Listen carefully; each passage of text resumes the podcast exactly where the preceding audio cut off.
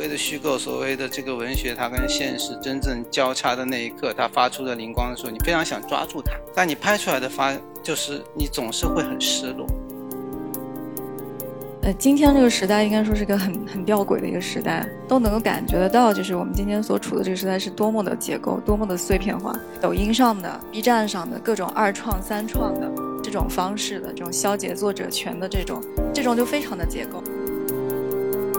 无论是呃文学艺术还是电影，可能都是我们这样一种方式，能够去来与这样一个陈旧的二元对立的一种主导思维方式。做某种，呃，不说是斗争吧，至少是做某种协商。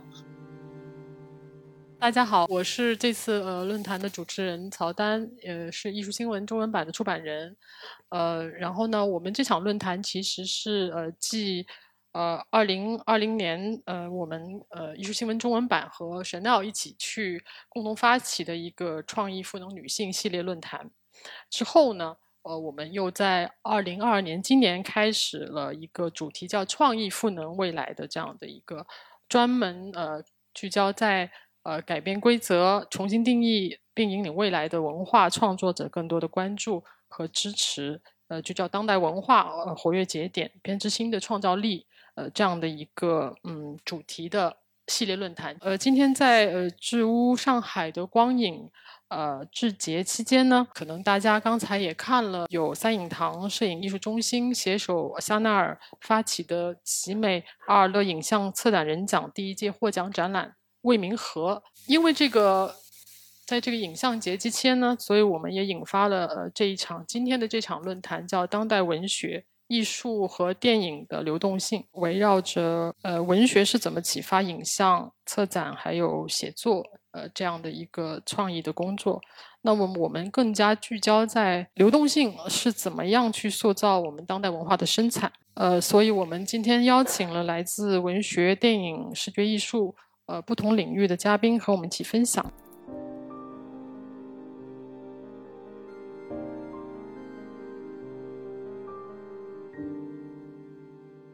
我们首先第一个话题是关于我和文学。我与文学，那么从古到今，其实我们阅读媒介都不停在变化，从壁画到泥板，呃，可能到石碑，到沙草纸，到手抄本，到图书，到互联网。那么虚构文学为什么一直能吸引我们？呃，最近我在看 Umberto Eco 的一个悠游小说林，Sees works in the functional 呃 fictional works，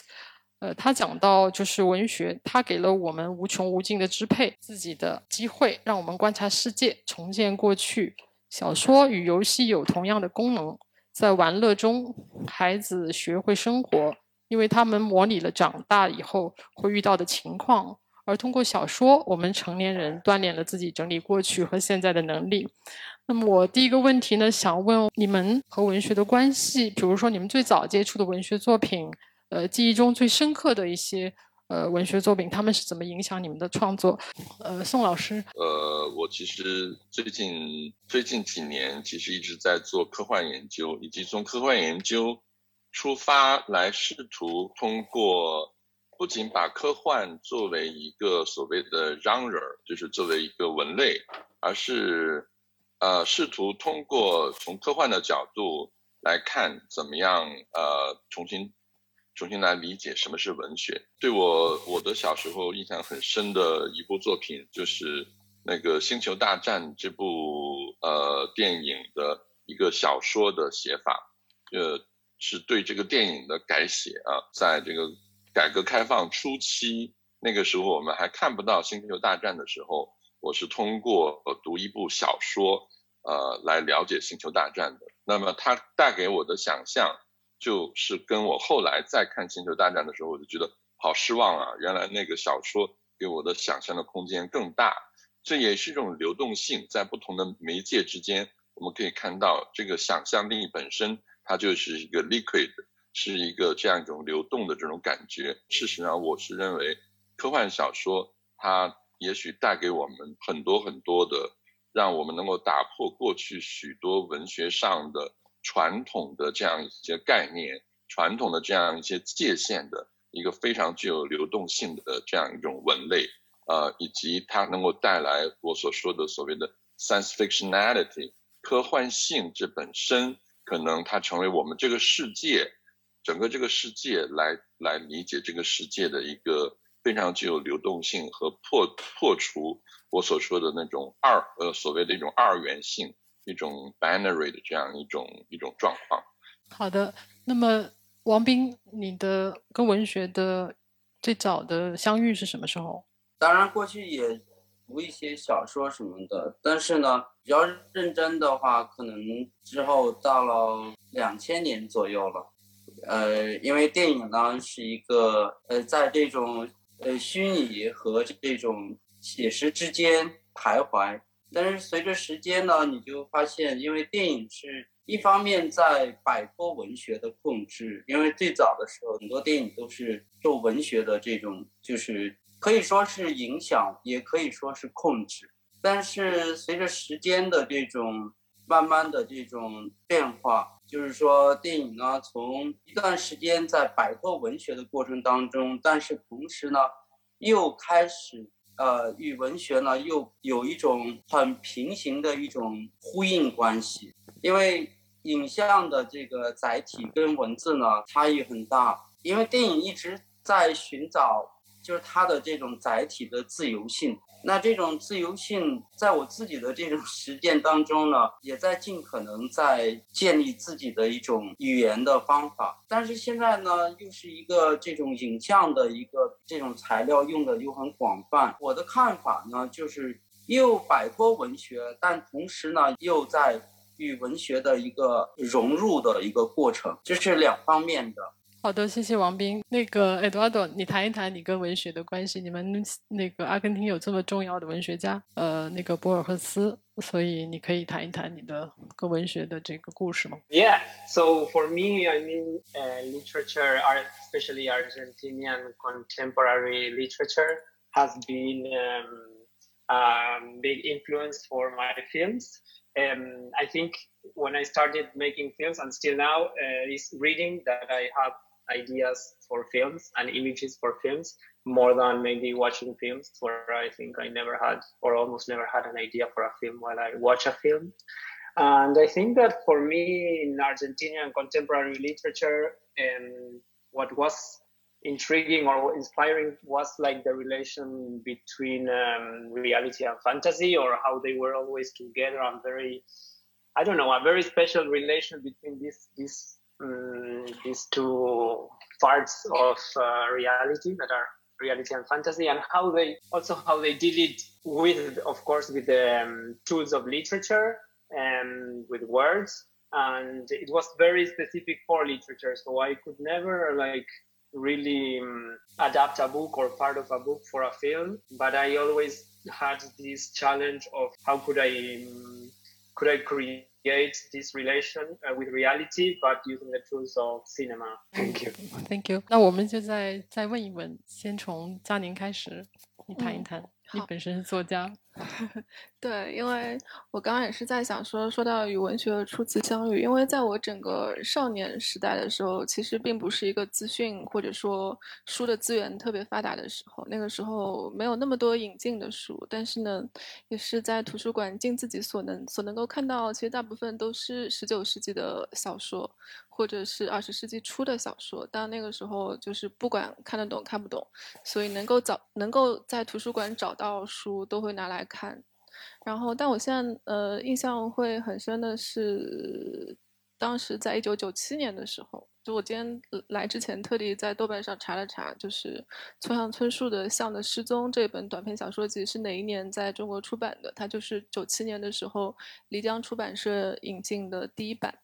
然后我会印象很深，因为去书店，然后翻开这本书，非常机缘巧合，完全不知道这个作家是谁。但是翻开了以后呢，就看到那个同名的篇目，就同名的篇目就是《象的失踪》这一篇。然后它讲的就是动物园里面的一只大象失踪了。然后主人公就会去想说，那他是怎么失踪的呢？他做了很多调查，然后跟朋友讨论，然后看了很多的新闻，然后总之整个短篇小说就是围绕着动物园里面的一只大象，它到底是。怎么失踪的，从方方面面展开这样的一个短篇小说。那我当时突然之间觉得说，哎，这个小说跟我之前看到的所有十九世纪末二十世纪初的小说完完全全不一样。它突然之间可能对我来说是在我的心中打开了一扇门吧。但是那个之后，其实等到本世纪二十一世纪初的时候，就是中国出版行业也开始变得发达，然后引进书的频率变得非常非常高。那那个之后，呃，对我的人生带来冲击的作家其实就变得很多了。但是我觉得说最初的那个时刻，就九七年的时候，在书店里面。看到的那只有关大象的故事，就是当时如果说是跟文学初遇的那个时刻的话，对于我来说，可能就是那样的一个时刻。嗯，谢谢佳宁。陈维，其实我拿到这个这个这个我们的那个提纲的时候，我觉得这个问题特别难，因为我突然间去回想说你与文学相遇，就感觉也没遇到过。其实是因为我老是会跟大家说我做作品就像在写作。但是你要知道，做作品跟写作是两码事，所以我说就像在写作，但它不是写作。那那我们再回去回溯，你去去找这本书，我觉得是对自己的记忆是是是非常不公平的。就是说，我们现在去找到的那本书，其实不是真正你跟他相遇的那本书。直到后来真正开始做作品的时候，你才会发现说，呃，你不断的与过去。读到的这些文字相遇，应该是在那个时候，因为我当时我我我记得在二零零六年最开始做一组，在呃，相当于在在城市中一个一个个体的表演的那样的一个一个像是行为表演的那样一个摄影的作品。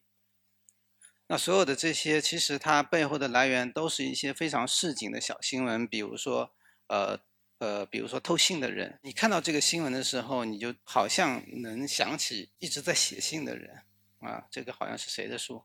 应该是，应该是一个美国美国作家书。我现在突然想不起来，但是我好像是看过的。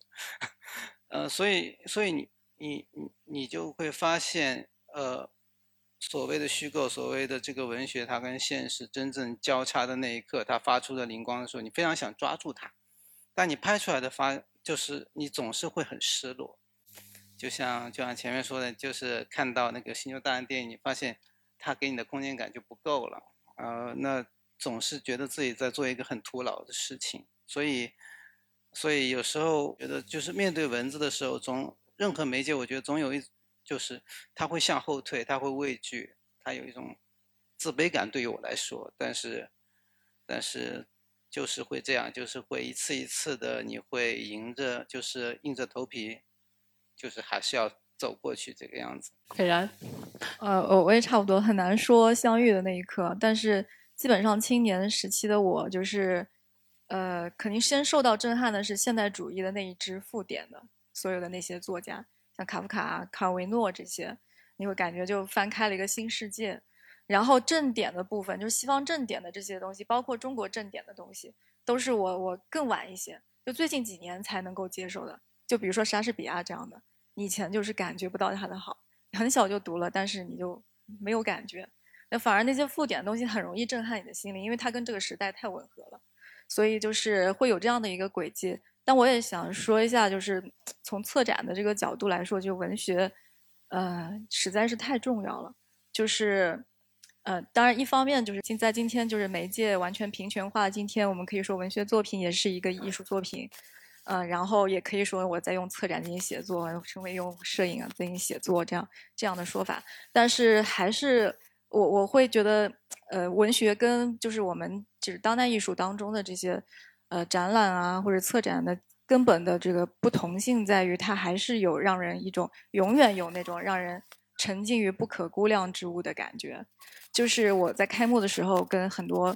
呃，在下面听的观众说的，就是魏明和也想要传达这样一种，呃，不确定性当中的流动性当中的液态智慧，就是那种你你具身能够感受到那种非常感性的经验，但是你无法用话语去参透它，或者说是去穷尽它，所以这种东西是文学作品里面一直有的。这个这个是对我们策展专业的学生来说，身为一个策展专业的学生，我特别警惕，因为我们往往是从理论出发的，然后是从空洞的一种一种高屋建瓴的思想历历史脉络出发的。那有时候是你从那个点出发，然后你再去找找作品这样子，那那很很容易就是大家就会对就是具身的感知那种情谊的感知就会丧失掉。所以这时候就是说，呃，我们研究所老师也会强调，呃，就是你们。不要一直读理论，有偶尔也要读点小说啊、诗歌啊这样东西。呃，永远不要明白，就是你是在跟艺术打交道。所以文学的这个力量是一直在的，就是一直会反哺过来。特别是在今天当代艺术越来越档案化、文献化、干燥化、质性化的这个环境当中，我觉得文学在提醒我们艺术到底是什么。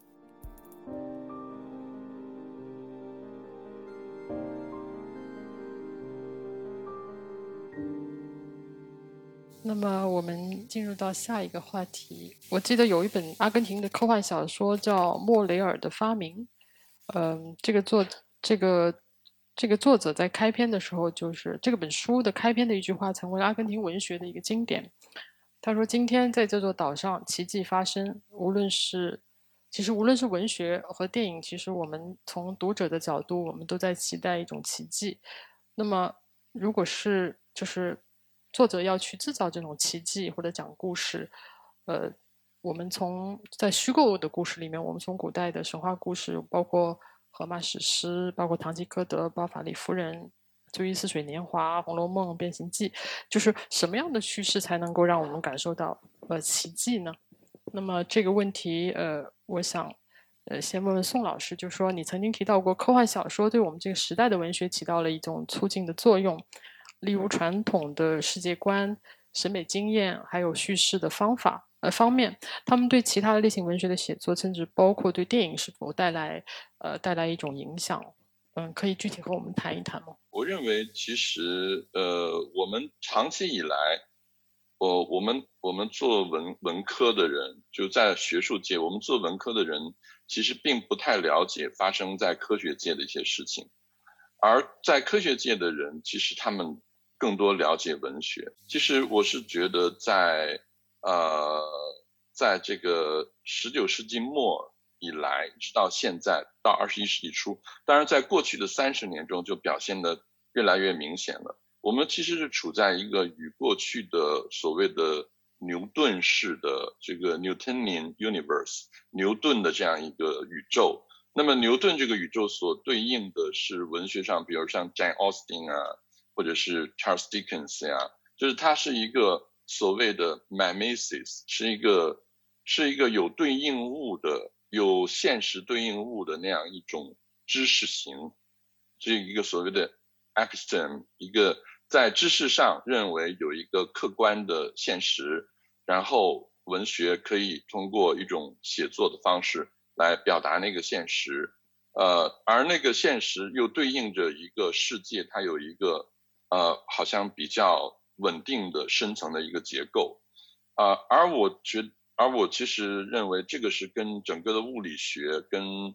呃，跟这个呃，十九世纪的物理学，跟十九世纪的甚至整个的西方的这样一个帝国的它的这样一个结构都有关系的。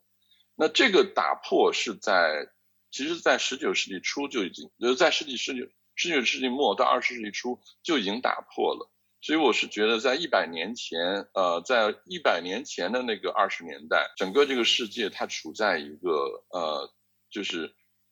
我们今天这个主题叫流动性。那个流动性从那个时候就已经开始了。那比如说 quantum physics，通过电磁学啊，通过这个对放射呃这种放射性元素的发现，还有对这个最终出现量子力学和爱因斯坦相对论。首先，已经在知识上面，它在改变我们这个世界，在这个较深层的层面上，我们认知世界的方式发生了这样一种流动性，发生了这样一个不再是，呃，用一句马克思说的话，就是 all that is solid，呃，melts to air，就是都变成了一切。稳定的都变得烟消云散了。就是当这个 mimesis，也就是模仿论述写实的这样一个具有着所谓有一个稳定的客观世界的这样一个认知瓦解的时候，其实呈呈现本身，它会成为就像阿根廷的作家 Bor Borges，Borges 是所谓后来的这个呃 New 巴洛呃新巴洛克艺术的一个非常重要的起源，就是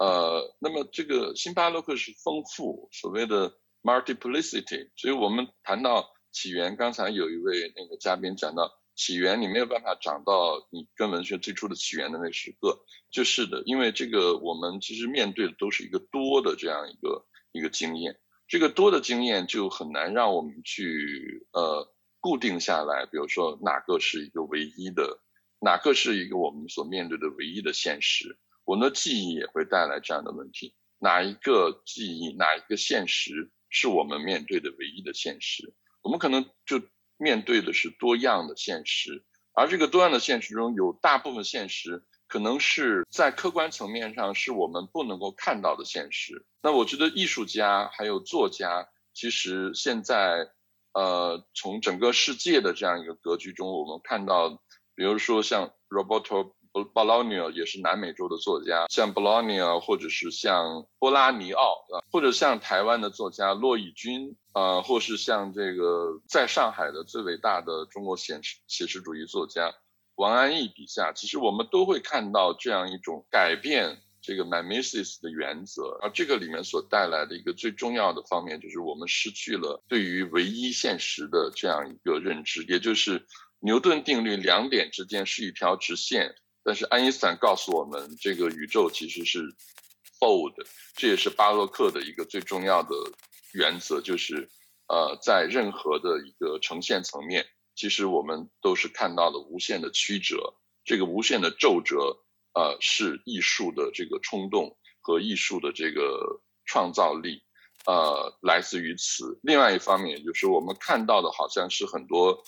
很多重复，我们做我们写作。无论是文学还是还是还是还是美术，还是这个呃影像啊，好像我们看到无无限次的重复，但是在每一次重复之中，它都会产生一个 fold，一个一个褶皱，而这个褶皱里面，它会带来无限多的可能性。这些可能性让我们不能够再抵达我们出发的那个现实。就是我们今天来看很多经典作家，其实重新。去理解他们在现代的这个经历的时候，也都会可以打开这个过去被被我们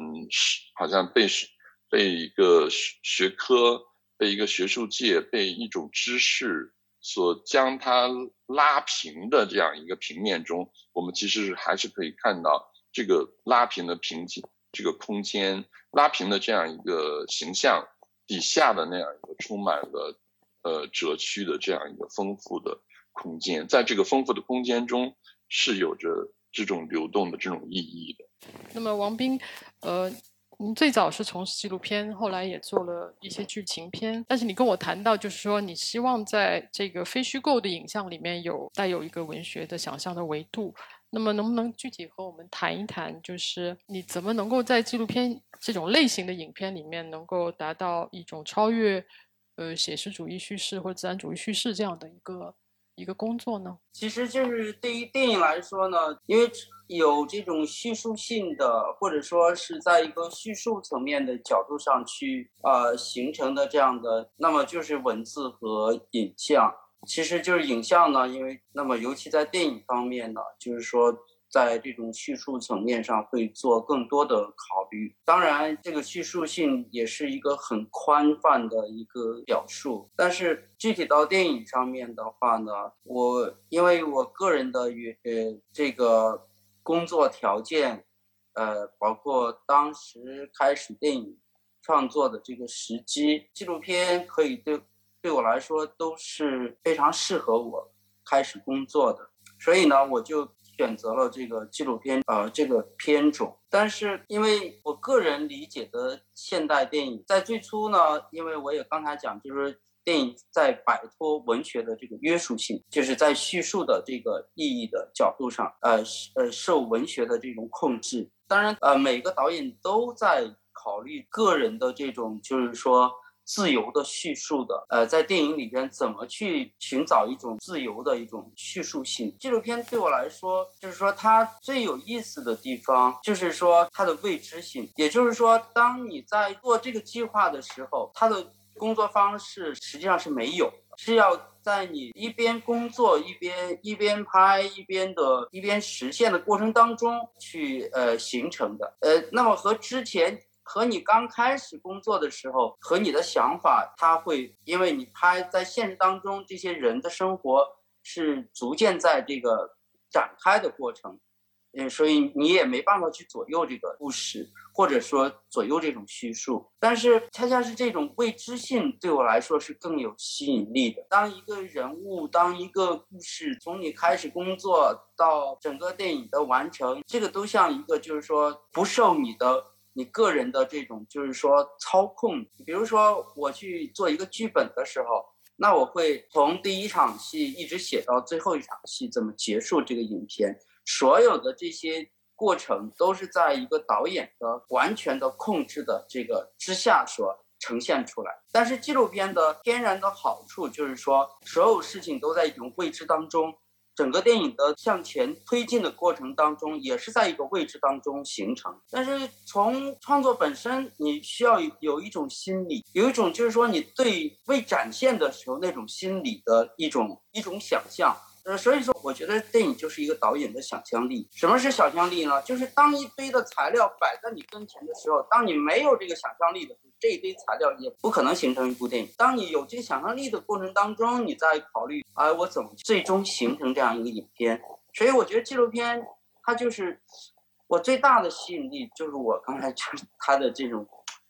未知性。好的，然后我们现在下来呢，呃，分享一下 Eduardo 的一部片子，然后我再问 Eduardo 的问题。这部片子其实是，嗯，他呃和阿根廷的一个诗人和文学编辑叫 Mariano 呃 Blatt 的一个诗歌叫 Noes，呃他不是，呃这样的一个片子主要是拍摄一群新呃几内亚比绍的呃酷儿和跨社跨性别社群的呃这样一部呃纪录片。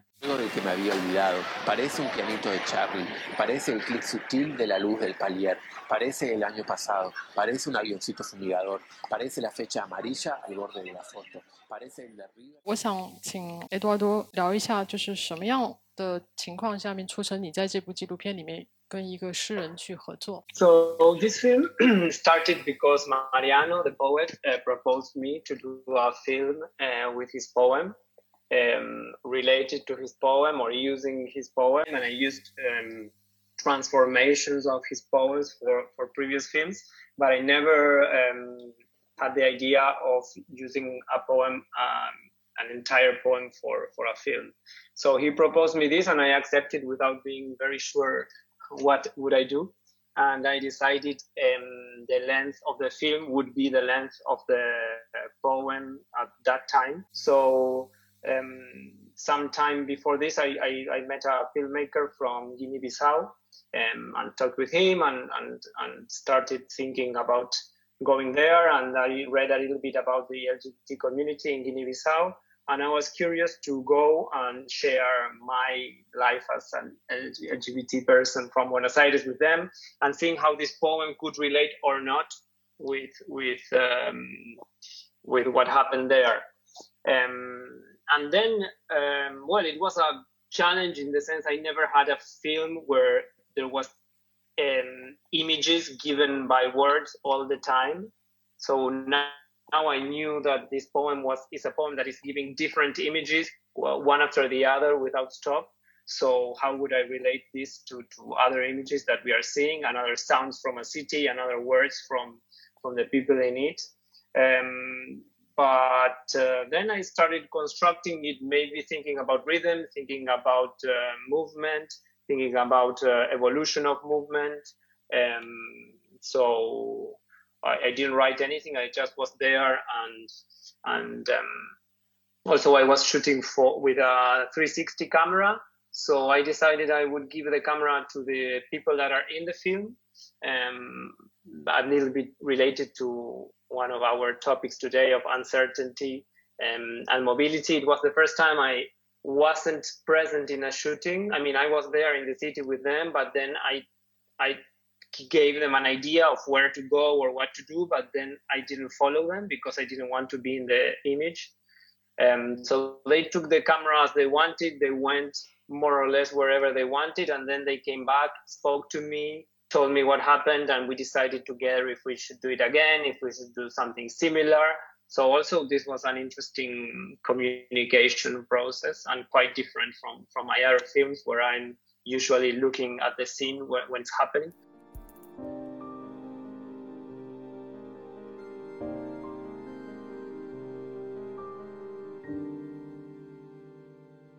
在知屋未名河这个展览里面呢，佩然策展人成为是参展艺术家之一。那么，呃，首先，呃，问题想先问蒋斐然，就是在，呃，就是我感觉这个展览挺有点解构主义小说的结构，就是我觉得，就是观众从这个这个摄影或者是电影史和摄影史里面有三个经经典的时间之门进入以后，我们就感觉就是堕入到一个未名河的一个非线性的一个时间。呃，那么未名河最初的思路是怎么来的？然后，呃，或者是你怎么可能你在当代的嗯这个群体吧，当代中国的一个艺术家、年轻艺术家，他们的创作里面看到某种共性，比如说他们是否在呃在更多的是对抗现存的一种次序的一种普遍状态，或者是解构二元对立的这种呃这种想法，就是是不是是到底是什么样的一个契机让你想到？从这个呃影像的时间，这个决定性时间去讨论这个问题。曹老师的观感还蛮蛮特别的，然后也挺有趣的一个问题，就是，呃，怎么说？就是，呃，今天这个时代应该说是个很很吊诡的一个时代，嗯，因为就是在谈结构，就是一点都不新，对吧？有这个概念就不新，就是大家一方面就是都能够感觉得到，就是我们今天所处的这个时代是多么的结构，多么的碎片化。就是从各种创作形式，比如说，呃，抖音上的，呃，B 站上的各种二创、三创的这种方式的这种消解作者权的这种，呃，这种就非常的结构，你会感觉得到，就是，呃，然后从从其实这个其实从六十年代就利奥塔写后现代之报告开始，后现代状况开始。就大家就是最后后现代这股思潮，应该说是越来越被接纳了。就而且大家默认这是这才是应该有的样子。也就是说，今天呃，我们今天好像很难就是非常严肃的坐在一张桌子上进行谈话，因为大家都普遍的相信，就是绝对的真理和标准已经不存在了，就是就是是一种相对论的一个状态。然后其所以就。整个时代是走向一个多元主义的碎片化的一个感觉，这个是一个方面，呃，就看起来好像是更加丰富了，更加丰盈，更加的有更多的开放性可能性。但是另一方面，我们能够看到，就是在这个背后是一种保守主义。啊，就就是整整，其实整个整个大时代的这个政治状况也是，就是从零八年开始就有一种右倾的一个转向，就保守党不断的上台，然后社会运动越来越多，从从占领华尔街什么什么的跑马甲什么之类的开始。我是研究六十年代的，就是你在这种对比之中，你有时候会感觉到好像就是像回到了那个以前的那种。民运的或者是社运的那个时代，就是风起云涌的六十年代，但是你也同时能够感觉到这两者的不同之处，就是因为我也不是一个世纪循环论者，就是你能够感觉到，就今天的运动，它是一个不不拥有一种共同的一个理想的，或者说是没有一个组织的，没有一种主义在背后的，然后因为大家都不相信那种宏大的叙事了，所以就是。今天一方面就是像今天谈这个黑人命也是命啊之类的这样的议题的时候，因为这个为什么重要？因为在在艺术界完全是一种映射状况，就一模一样的，就是你会看觉到今天我们做展览也是一样，就越来越多关于真正身份政治的话题，就它不是关于平等的，它我反而是反而是关于小叙事的各种小叙事、小身份的这样的议题的东西被认为是政治正确的，所以今天在这一方面又是越来越保守的。所以是非常非常吊诡的一个社会，所以，而且就是从另外一方面来讲呢，就是，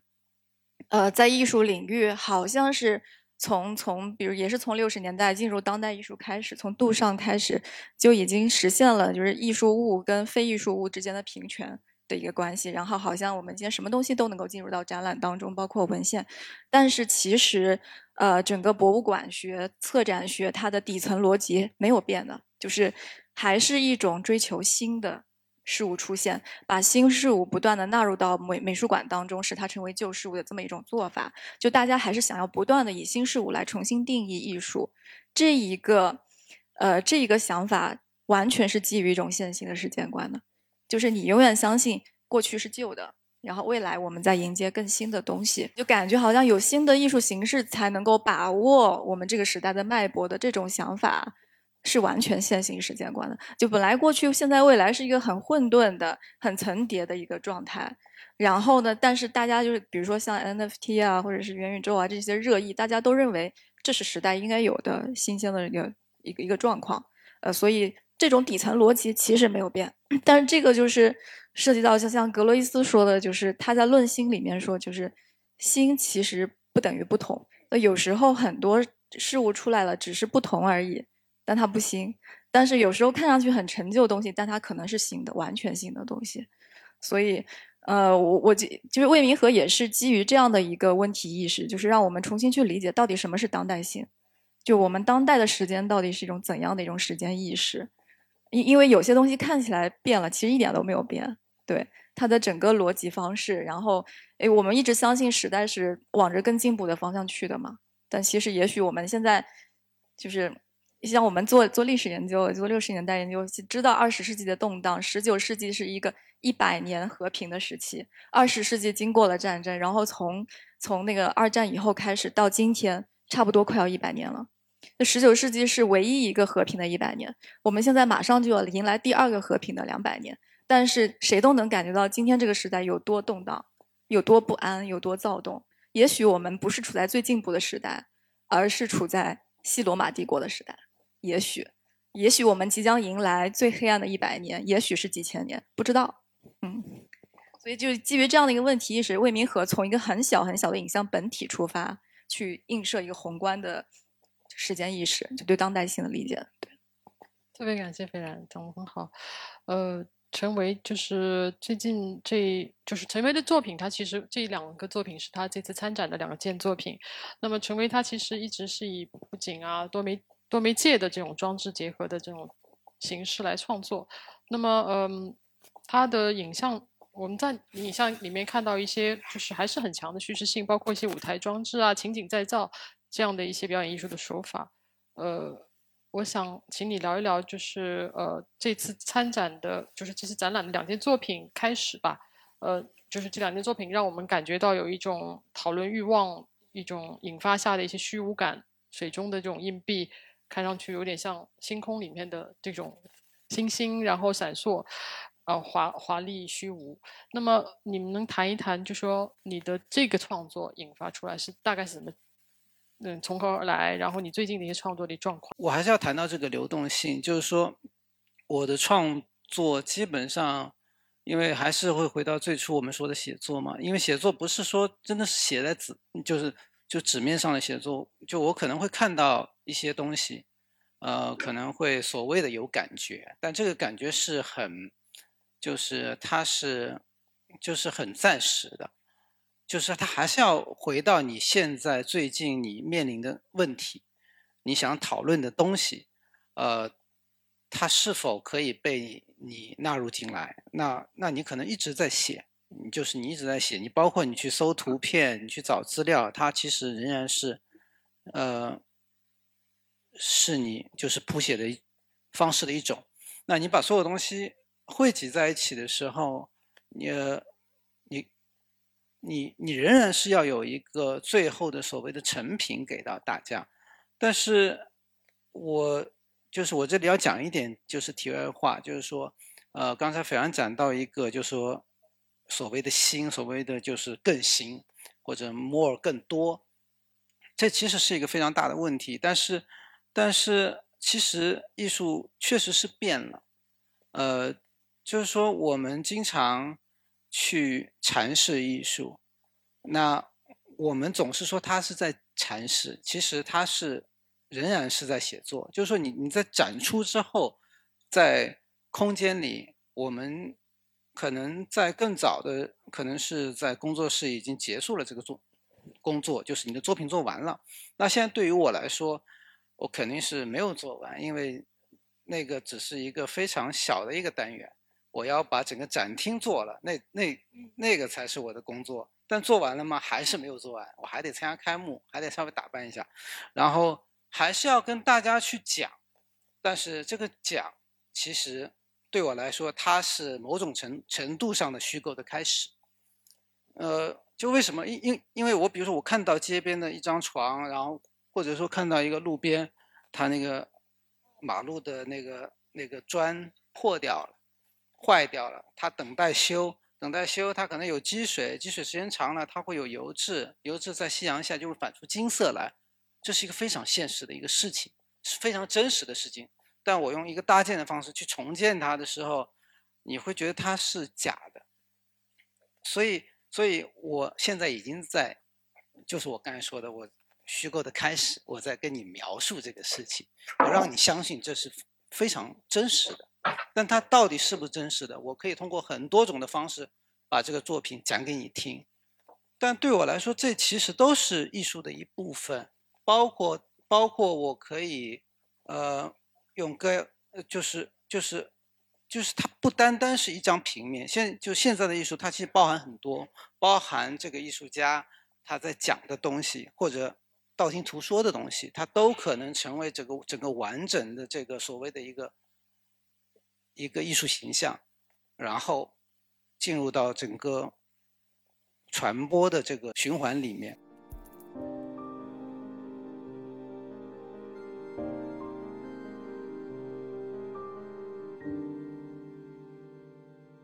因为今天呢，我们在上海做这场讲座，然后刚才那个宋老师也谈到，就是呃，一九二零年、三零年时代的这个上海，其实我们就是有一百年的这样的一个呃这个时间。上海又是一个文学，当时新文学的中心，然后也有很多文化人落户上海。那么宋老师曾经写过一本书，叫《呃浮世的悲哀：张爱玲传》。呃，那么在二十一二十世纪那个新旧交替的这样的一个呃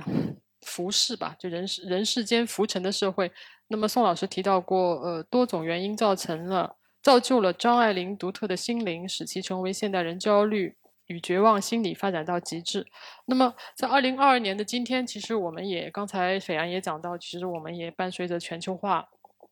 这种带来的资本信息和人的快速流动。因为新冠突然间的这个暂缓，那么我们也生活在一个信息化、数字化，让我们的物质世界变得越来越不可感知。呃，那么尤其是今年我们感到的这个，无论全球的变暖、战争这些灾难，呃引起的大量的一个移民的这个移民潮，那么在这座城市，我们也习惯了每天戴口罩，每四十八小时、七十二小时要去做一次核酸，成为我们一个生活的正日常。那么。我们越来越感到这种不确定性和流动性。那么，我这个问题我想问呃周佳宁，因为我我在你的就是呃想问你对于这个一种，因为你的小说里面，我我在看就是《浪的景观》里面，呃，《再见日食》还有《浪的景观》这两篇中篇呢，让我想到美国导演贾木许的电影叫《天堂末影》，就是这两个片子加起来有点像《天堂末影》，就是讲呃。三个年轻的故事，非常淡淡的、忧郁的，却就是也有虚无的一些东西，也有一些喜感的东西。那么，我想你讲讲这个体验是哪里来的？就是电影和影像作品的叙事，是不是也给你的这个写作或者现实生活带来一些启启发？嗯。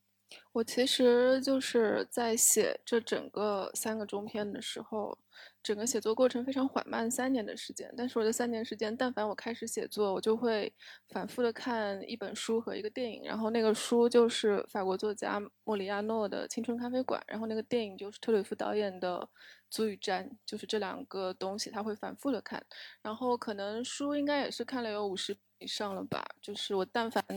呃，想要从我的现实生活中，然后想要进入到创作的那个环境里面，我就会开始翻开这个书，就随便哪一页，然后那个电影也是，它有的时候会作为一个背景的存在。那我抬起头的时候，就可以看到主人公他们可能正在街上行走，或者是正在他们的度假屋，在山间的巨大的植物间行走，就是这样的一些场景。后来就在想说，嗯，我刚刚想到的，我刚刚想到说，为什么会在写作的时候需要反复的看这些东西？这个作家也好，这个导演也好，他们都不是我最爱的作家，也不是我最爱的导演。这个书和这个电影也都不是我最爱的书和电影。但是呢，很奇怪的是，呃，他们作为虚构的作品，在某一些时刻，他们提供了我进入我自己的虚构世世界的一个通道。他们从某种程度上来说，呃，对我的现实世界造成了一种波动式的干扰，然后让我的现实世界在某种程度上变形。嗯，我相信有有过创作经验的人，可能都会有这种感受，就是，呃，会有一个所谓的创作通道的开启。但是这个创作通道的开启，从当你从一个现实世界进入一个虚构世界，它可能每一次出现的形式。是不一样的。这个通道是以各种各样的形式出现在你面前的。它有的时候是一种渗透，有的时候是一种瓦解，有的时候是摧毁式的，有的时候是建设式的。那不同的形式，然后让这个通道出现。那对我来说，不管是电影也好，和小说也好，嗯，好的电影或者说好的小说，或者说所有创作形式上来说，好的虚构作品，它会具备一种能力，就是它会具备模糊现实世界和虚构世界的边界的能力，或者说它可以让这两个世界当中形成一种流动性，因为这两个世界的介质是不一样的。组成这两个世界的材质，一个就是我们现在所处的物理世界，那虚构世界所处的材质到底是怎么样的？这跟每个创作者有关，这个也跟每一个阅读者你进入那个虚构世界的方式有关。那不同的世界的材质之间，它如果要进行一个流动的话，它是需要一个变动的过程，它是需要有一些就是辅助的力量，造成这两个世界当中的磁场的相互干扰啊。然后可以让两个世界的呃物质进行某种程度上的交换。然后我觉得对于我来说，好的虚构作品它是能够实现这样的物质交换的。它可以让读者也好，让观影的人也好，或者说让观看呃绘画作品、摄影作品、听音乐的听众也好，它可以把你卷入到那个世界当中。但是它不仅仅是会把你卷入其中，同时它也要提供你离开那个世界的渠道。嗯，你可以进出这个世界，你可以从现实世界进出到任何一个虚构世界，并且你可以成为这两个世界当中来回的旅人。我就觉得，嗯，这个可能是目前我对于虚构性和不确定性的理解，而且特别是。我觉得所谓的不确定性，之前在今年以前对我来说是一个非常非常抽象的一个东西。但是就经过了今年春天到现在，不确定性其实也变成了一个很具体的东西。因为我自己，我自己是个精神北京人，生活在上海的精神北京人。那我现在想要去北京，我就是一直弹窗三的话，我也不知道它什么时候出现。弹窗三，就这种不确定，到了此刻，它已经。由由于外界世界的巨变，这种不确定性竟然也变成了一个极其极其具体的东西。它可能不再仅仅是一个文学世界当中，或者是一个艺术世界当中我们要去面对的东西。它变成了一个很具体的日常生活中的东西。那这个时候，文学和艺术又如何来关照日常生活呢？就是这种非常具体的不确定性，它又如何跟虚构世界的不确定性形成一个对照？当那种抽象的东西变成具体的东西。呈现在每一个人的日常之前的时候，那我们每一个具体的人就是如何来应对？我就觉得这些东西可能是这个时代，或者说后面的一个时代，我们所要创作者所要面对的，也是每一个观看想要进入就是呃虚构世界的人可能需要去面对的处理的一些问题。那么下一个问题，我问到宋老师，就是流动性的定义。呃，在不同的历史时期有不同体现，所以你在谈到过去和今天的流动性的这个定义的理解，能不能请你再跟我们分享一下？就是它是怎么样去这种不确定性，怎么样去塑造这个不同时期的一个文学和艺术的，呃，包括文化生产。好的，谢谢。我我呃，今年五月份在上海文学发表了一篇论文，那个文章的题目就是呃呃，讨论诗学的非二向性的诗学想象力。那这个文章其实只写了一半，但是呃，在里面我试图想要从 genre 和 gender 这两个方面，就是从类文类和这个性别这两个方面试图来呃阐述的同一个问题。这也是刚才有嘉宾讲到的，这个那个周佳宁也讲到的，还有呃其他的嘉宾也讲到的，就是。我们其实这个世界已经发生了很多变化了，但是我们的表现形式还一直被呃规范在某种非常古典的形态里面，就是呃，也就是说，这个世界的感知已经让我们呃有各种各样的，比如说不确定性啊这些方面，但是我们的这个社会主流的价值观念各个方面还在。把我们限制在，这也包括我们所所谓的这个通常的呃知识和认知的这样一种习惯，都还还还受到呃这个呃就是说某种固化的这样一这样一种影响，呃，所以就是我是通过呃从这个 non-binary，当然最早是性别的意义上，所以我在这篇文章中也特别提到了这个性别的性别不一定是非。不一定是男女二项，不一定是男女对立。那从性别来讲，讲到 genre，genre 也不一定非得是这个类型和那个类型之间。那我讲到这中，我们今天的这个，包括我们今天的这个，这个这个 format，就是这个，这就是 hybridity 这样一种混杂性啊，或者讲到更多的一个，呃，更复杂的一个概念，就是 multiplicity 这样一种更多样性啊。那那这就是为什么刚才大家讲到后现代啊，其实，在西方已经不怎么用后现代这个词，呃，一个很重要的原因，我记得是艾科这个意大利的这个作家艾科，在一九八六年的时候就说过，他觉得 postmodern 这个词，后现代这个词，it's lame，就这个词很傻，因为这个词它只是表现在现代之后。但它并不能够为我们提供一个新的东西，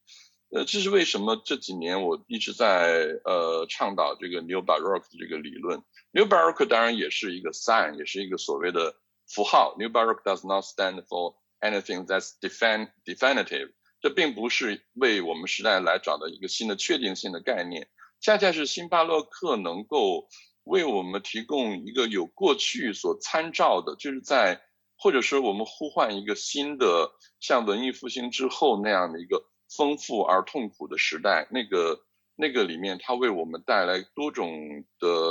呃，没有规则的，就不一定你必须要服从某一种社会主导规则的这样一种多样性的一种艺术表达方式。就像王斌导演所讲的，你其实每一个艺术家在创作的时候，他面对的是未知。就像这个巴洛克时代的。比如说，塞万提斯写这个《堂吉诃德》，或者是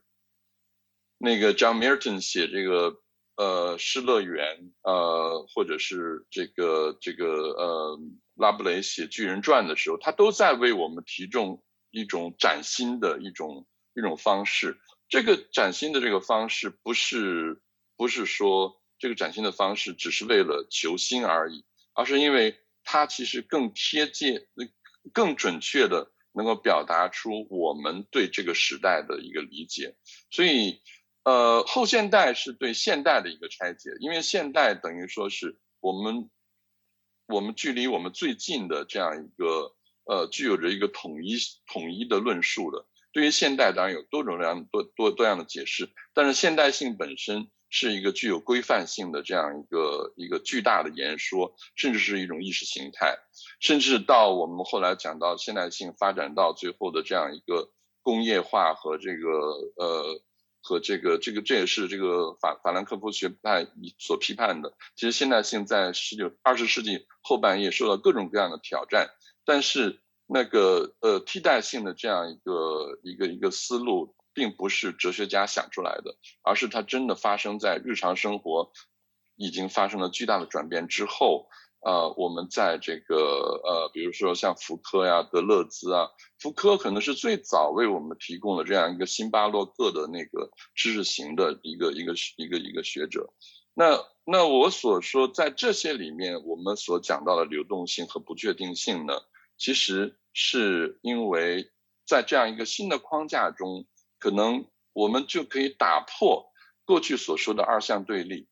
二项对立是从，如果说现代性是黑格尔的一个最根本的这个呃现代性的一个最根本的这个呃思维逻辑是建立在黑格尔的哲学里面的话，这个黑格尔的这个哲学，其实今天是我们所有的哲学家、所有的这个学者可能都在呃，当然不是所有的，我是说呃呃，像我这样的学者试图想要去打破的。那么我在中文语境里面，有的时候很难去谈这些问题。我大量的文章是用英语写的，但是在上海文学的这篇文章中，我能够从性别的角度，呃，作为一个策略性的方式，呃，性别与这个 gender 和 genre，用性别和文类的这个这样一个策略性的方式，试图所要打破的就是这样一种以建立在二元二元对立。非此即彼，主体和他者之间聚成构成一个相异性的这样一个结构中，想要打破这个非此即彼，啊，敌我矛盾，这样一个不是敌人就是朋，不是朋友就是敌人，这样一种思维习惯。啊，这个思维习惯，我们今天一方面，我们觉得我们今天这个世界，一方面我们有这样的艺术家，我们刚看那个，呃。王王班导演的作品，还有这个埃格多尔的作品，都可以看到已经非常具有流动性的这样一种艺术展现。但是另外一方面，我们所处的这个世界中，我们所面临的这个社会中的很多主流价值观念，或者是它成为一个大多数人所讲的那样一个观念，其实它又是要回到那个非常具有黑格尔主义的那样一个一个一个一个思维逻辑之中的。我觉得其实我们现在的呃，包括我在那个上海文文学那个文章里面，特别关注的最年轻一代的呃一些女作家的作品，我觉得他们都都在为我们做这样的工作。对他们来说，is given，is 不是学来的，这是他们的生活经验里面所有的。很多作家本身就是这样的 non-binary writers，我觉得这是非常重要的一个方面，就是。呃，可能可能很重要的就是要不断的与那样一个一个具有一种体系性的呃来固化二元对立的这样一种思维啊，无论是呃文学、艺术还是电影，可能都是我们这样一种方式能够去呃最直观的方式来与这样一个呃陈旧的二元对立的一种主导思维方式。呃，做某种，呃，不说是斗争吧，至少是做某种协商，做某种某种某种抵抗。王斌，就问一下你一个最后一个问题，就是你早期纪录片里面，基本上包括后来的呃铁西区啊，后来的没钱，还有无名者，还有风爱，包括刚才我们看到三姊妹，其实都在拍摄一些在边缘的人群，也记录了整个中国在流动的这个社会背景下面隐藏的一些困境。那么，嗯，您又是怎么去去去看这个流动性？我觉得流动性呢，实际上就是说，如果一个人你的生活是一个不在不在一个自由的状态下，我们无法理解流呃流动性的这个呃感觉。总的来讲，我觉得首先一个人的个体自由。是决定很多很多问题的，所以我觉得，首先不管艺术家也好，我觉得首先应该是在一个非常自由的个体的这样一个基础上去 看人、看世界。谢谢，谢谢王斌给我们做了特别好的总结。那么也非常感谢呃这个呃桑娜的支持。那么我做一点介绍，就是为什么呃艺术新闻中文版会跟呃 Chanel 共同发起这个创意赋能女性。呃，包括呃创呃创意赋能未来这些系列呢，为什么产生这些合作呢？其实呃，让我追溯一下本源，就是说，在二十世纪初是就世界艺术中心巴黎，当时作为呃时装设计师的 Chanel 女士，她其实同当时的文学家、包括艺术家、音乐家、舞蹈家、戏剧导演，嗯，建立的非常深刻的呃友谊。那么，呃，当时她呃 Chanel 女士也是呃当时先锋艺术家的这些艺术呃的赞助人。那么那在那个时代，其实有有非常。少的赞助人是能够给作家，尤其给作家提供支持的，因为在一九七二年，呃，在为了纪念闪鸟女士去世的一个费加罗文学的一篇文章中，当时一个作者，呃，Jean Chalon 写道：“我不知道有人会庇护诗人写诗和小说家写小说，其实讲的就是山岛女士。那么这些文学家里面，包括了很多著名的作家诗人，像 Pierre h e v e r d y 然后 Max。” Jacob Paul Moran 这一类的呃这些诗人和作家，那么延续品牌创始人在艺术赞助这样的一个传承，我们到了二十一世纪，其实闪耀呃用以这种全新的叫做香奈儿文化基金会 Chanel Culture Fund 呃投入到了呃当代这个文化艺术的推动当中。那么今年呃在二零二一年初呃基金文化基金建立。然后呢，他们开展了跟不同的国家和地区的博物馆、艺术机构的一些合作。那么，包括伦敦国家肖像馆，还有巴黎蓬皮杜中心，包括上海的 PSA，呃，他们支持全球范围内当代艺术的创新者和创新力量。那么，呃，以一种创新的方式给公众带来理解艺术文化的一个入口。那么，今年十一月五号呢，嗯。嗯，Chanel Culture Fund 会在 PSA 有一个合作项目，叫做呃新文化制作人，也是一个呃首届。那么未来在未来呃两三年中会展开。那么作为工作的重点之一呢，文化基金会还设立的 Chanel Next Prize 这样的一个奖项。那么这个奖项就对所有活跃在音乐、舞蹈表演、视觉和呃视觉艺术领域的不同年龄、性别和国籍的艺术家进行开放。那么由呃。神料发起的国际顾问委员会，呃，将选出十位在这个领域具有创新性的艺术家，为他们提供资金和资源，呃，来来支持他们。所以，我们今天请到的两位嘉宾王斌还有 Eduardo，他们都是二零二一年呃年度的神料 Next Prize 的两位得主。那么，神料中国呢？他们在二零二一年以来呢，其实频频活跃本土的视觉艺术。电影领域，那么除了二零二一年和三影堂呃影像艺术中心携手发起了集美阿尔勒影像策展人奖，呃，就是今晚我们的嘉宾呃首届的获奖者蒋斐然，还有展览参展艺术家之一呃陈维，就是这个展览。那么今年我们也开展了第二届的这个策展人展。二零二一年呢，Chanel 与 First 呃青年电影展开展了 First Frame 第一帧呃单元，将这个奖项呢是鼓励华语的嗯年轻的电影人作为作品中里面的女性主题的影像书写，那么为女性题材、女性的视视角还有女性讲述为主体的创作提供支持。那么今年呢，闪耀中国还携手了中国电影导演中中国电影导演协会支持导协的青葱计划。那么青葱计划其实推出了成为导演之前的特别项目，通过大师班还有展映扶持中国青年导演。呃的电影导演，那么以上种种，其实我们能看到，呃，这些，呃，看到品牌对中国本土的创作的投入和决心。所以，嗯，所以作为一个，包括艺术新闻，其实作为一个，呃，艺术，呃，作为一个交流的平台吧，我们也是希望是制造一个，呃，创造力的孵化器，能够跟神奥，呃，中国合作，引进不同领域的观点和思想，激发新的灵感和活力。呃，所以呢。呃，是希望大家一直在关继续关注我们。我们很快在十一月初，我们会